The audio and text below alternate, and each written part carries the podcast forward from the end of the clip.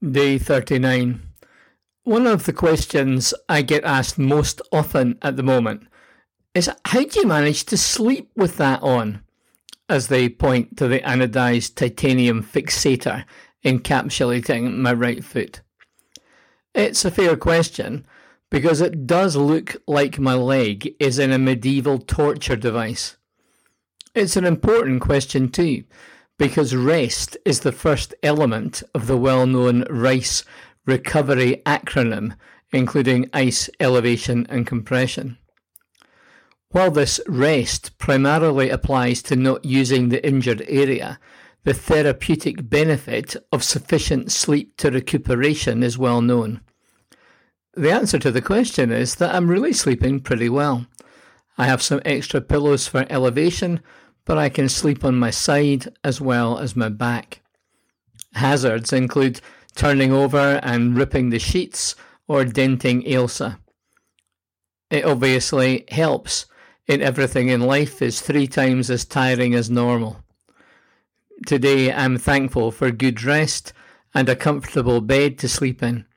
I'm grateful for such small mercies, which are gifts not to be taken for granted. Emotional maturity does not develop automatically as we age. In fact, some experiences can stunt our growth rather than accelerate it.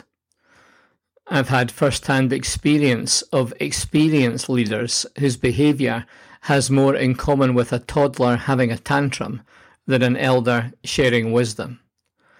How we cope when we are under pressure has great significance in determining if we grow up or slip back through the experience.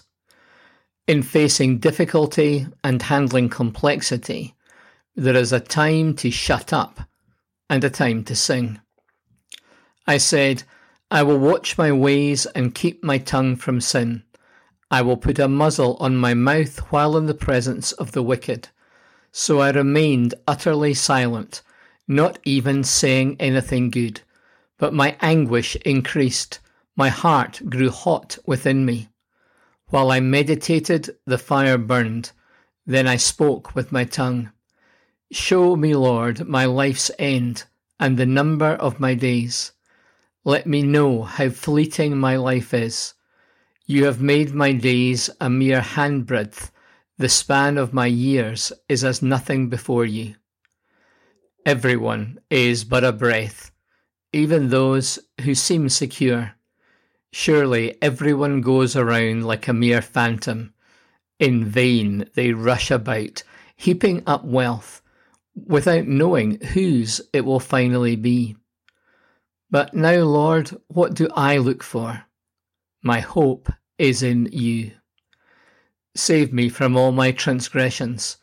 Do not make me the scorn of fools. I was silent. I would not open my mouth. For you are the one who has done this. Remove your scourge from me. I am overcome by the blow of your hand.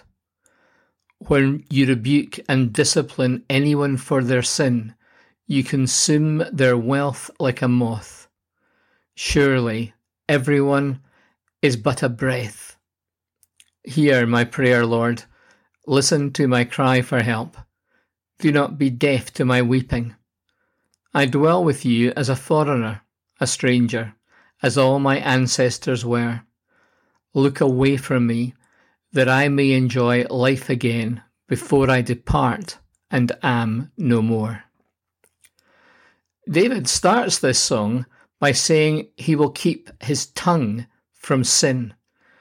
He appreciates the temptation that anger will get the better of him and he will speak in a way that makes things worse rather than better. He uses strong imagery of putting a muzzle on his mouth in the presence of the wicked. If I was writing this, I would have been more inclined to ask that God would place a muzzle on my enemies rather than me being the one who is quiet. The silence is a choice and extends to not saying anything. He chooses not to even say something good because he does not trust what he might say. I went into an environment some years ago where I was aware that leaders were in the habit of shouting at people during meetings.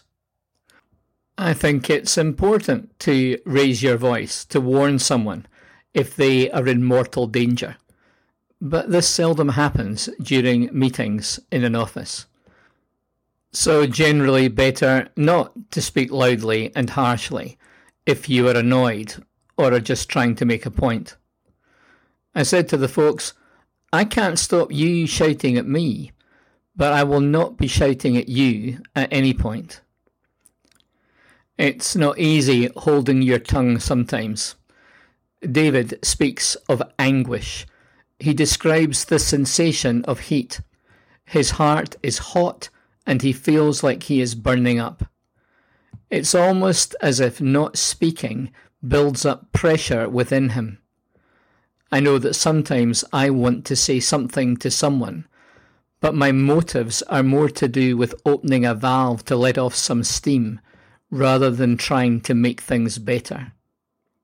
Sometimes I talk too much. When David does speak, he expresses something quite unexpected to the Lord. He asks that God will show him how short his life is and how small he is. It is a prayer for perspective. When situations threaten to overwhelm us, our desire will often be to change our circumstances. David asks instead that God will help him to view his circumstances differently. He does not resolve the conflict or eliminate the evil, but he begins to see both himself and his enemies from a different point of view. This gives voice to understanding that not only is he small in the light of God's greatness, the people who oppose him are not nearly as secure as they appear or believe themselves to be. The vantage point of eternity brings a dramatic reorientation. People rush about storing up riches without appreciating the point of it or what will happen to all they work so hard to secure their wealth will be consumed like a moth. Jesus talks in Matthew's Gospel about the futility of amassing wealth on earth. Do not store up for yourselves treasures on earth, where moths and vermin destroy, and where thieves break in and steal. But store up for yourselves treasures in heaven, where moths and vermin do not destroy, and where thieves do not break in and steal. For where your treasure is, there your heart will be also. There is a fragility and an impermanence to what we hold in our hands. The shortness of life and the inevitability of death draw a line under all our affairs. There is an alternative which secures an inheritance for ourselves rather than just leaving one for others. This is not viable because we change our accounts, but because we have a different allegiance. David states clearly that his hope is in the Lord. Where is my hope? And who and what do I love? These are big questions. David explains that the real reason he has not spoken is that he recognizes he is facing God's judgment. He asks that God will lift this and save him. In the final verse, David uses an interesting expression. He says, I will dwell with you as a foreigner, a stranger, as all my ancestors were. He acknowledges that he does not fit in, that he is not at home in the world. He is part of the people of God. We live a life in exile and await a future return home. But David also asks that he will know God's goodness in this life. Peter writes in his first letter that the people of God are to live as exiles and strangers. Immediately before these words is a summary of their identity which is the key to their being out of step with the world. We have a new destiny because of this new identity.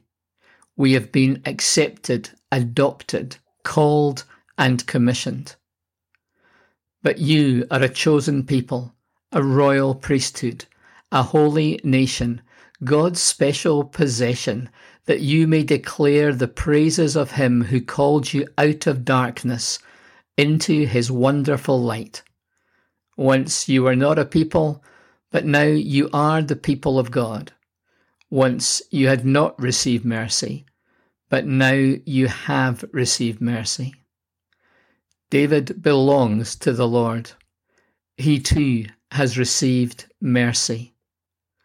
From his silence, words form that shape prayers and become song.